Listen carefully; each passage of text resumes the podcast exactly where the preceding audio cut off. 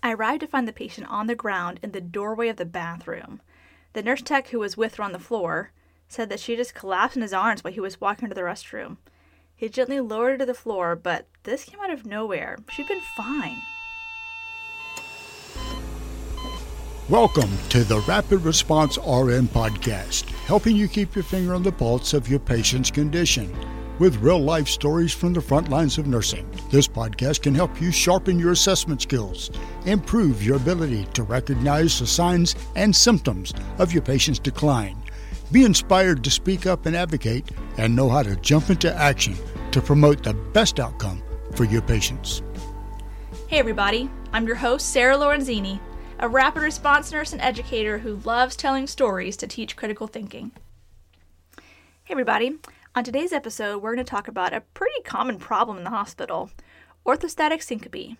This is part three of a four part series on syncope, so if you haven't listened to part one or two, definitely check those out first. Before I dive into the case, I just want to take a minute to let you know that my course, Rapid Response and Rescue, is on sale now through the end of the year. You can use the code podcast22 to get 22 bucks off the cost of the course, making it only $27. But that coupon's only active until December 31st of 2022. So, if you've been wanting to check out the course out, now is a great time. You'll have access to the course for 6 months, so no rush to finish the course before the end of the year. And if you're traveling for the holidays, the course is mobile friendly. You can take the whole thing right from your phone. So just go to www.rapidresponseandrescue.com, type in the coupon code in all caps, podcast22, to get my course for the best price I've ever offered it.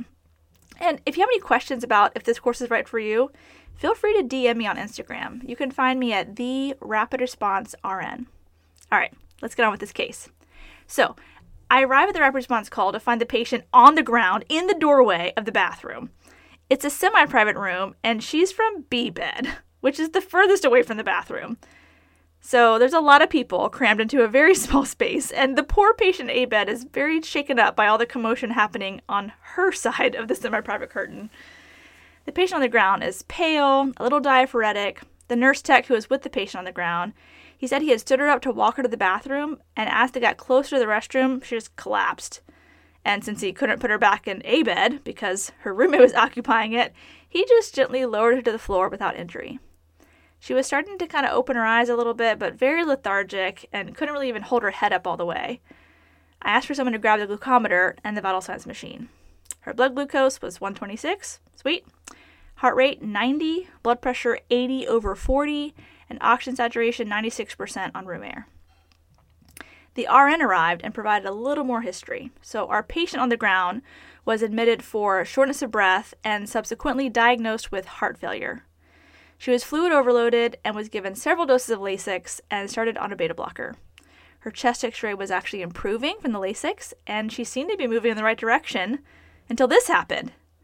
So we got her back to the bed. I gave her a 500 cc fluid bolus, even though they had just worked so hard to diurese fluid off of her. Even that only brought her up to blood pressure of like 92 systolic. But we just held the evening dose of beta blocker and encourage her to drink water to help resolve the hypovolemia without having to give too much IV fluids. Despite a little overdiuresis, she actually did very well and was discharged home two days later. All right, so let's talk about orthostatic syncope.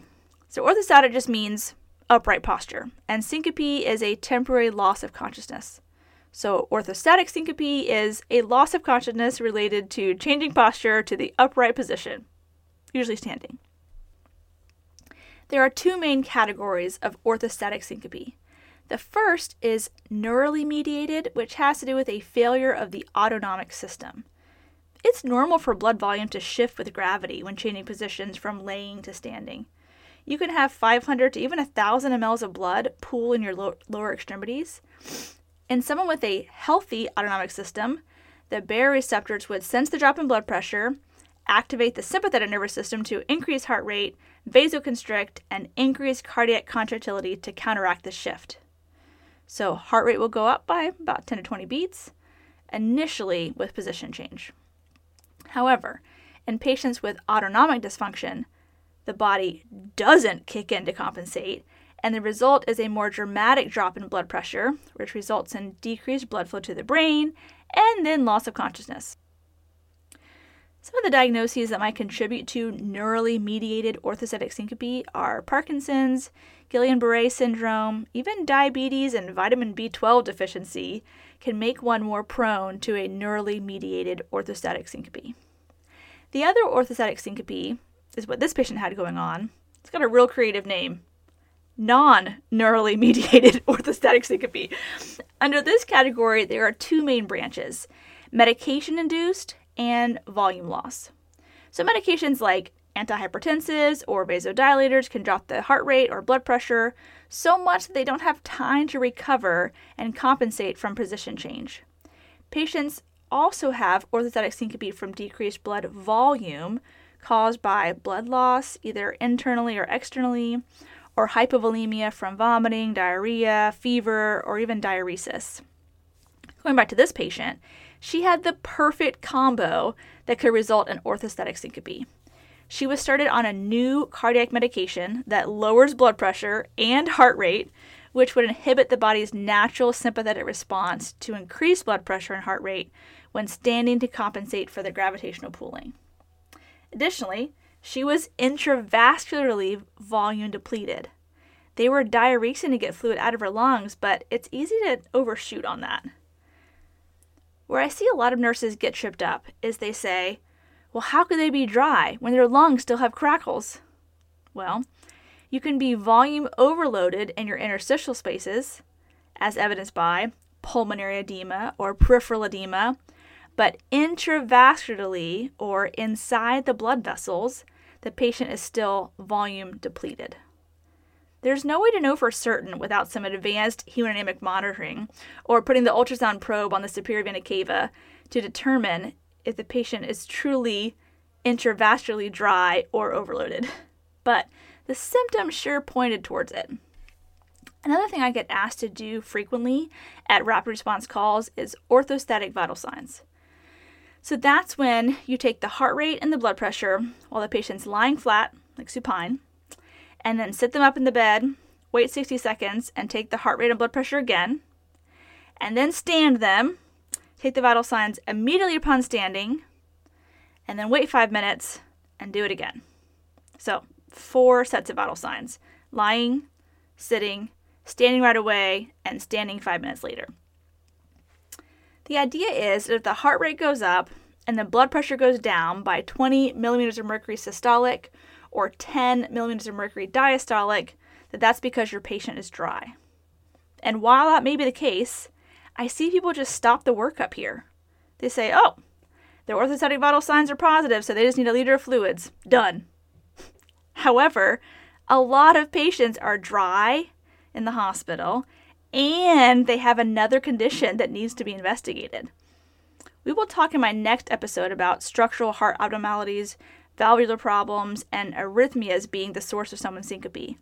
But how many cardiac patients with these problems could also be dehydrated or volume depleted from being NPO or overdiuresed or just poor intake while in the hospital? So I am all for taking orthostatic vital signs to help guide fluid resuscitation. But here are a few things to keep in mind. First, when you stand the patient, you hold on to them. Do not stand them up and go to the computer to document. You're doing orthostatic vital signs for a reason, so this patient is at risk for falling. You want to be right there if it happens. Second, if you stand the patient and they start saying they're going to pass out, or they're swaying, or getting diaphoretic, or any concerning symptom, you don't need to make them keep standing to complete the vital sign sequence. If they are symptomatic when standing, their orthostatic vital signs are positive. Please get them safely back in the bed before they collapse in your arms. And finally, just because someone has positive orthostatic vital signs does not mean that's the only problem they have going on that needs to be treated. Don't be distracted by the easy diagnosis with the easy solution. Your patient could have two good reasons for syncope going on simultaneously. So do your due diligence to rule out all the worst case scenarios which we'll talk about next next week. Um, so let's review. Orthostatic syncope can be from a neurologic source, specifically diagnoses that affect the autonomic functioning, or it can be from a non neurally mediated syncope stemming from volume depletion or medications. All types of orthostatic syncope share the common factor that the patient had a transient loss in consciousness upon standing. For whatever reason, the blood pressure dropped with the position change, and the body could not compensate due to autonomic dysfunction, or too many meds on board, or not enough volume intravascularly. This poor lady, in, the case we discussed, she had two of the three causes happening simultaneously, and they probably potentiated each other a little bit. So she had been aggressively diuresed, understandably so, leaving her with less volume intravascularly.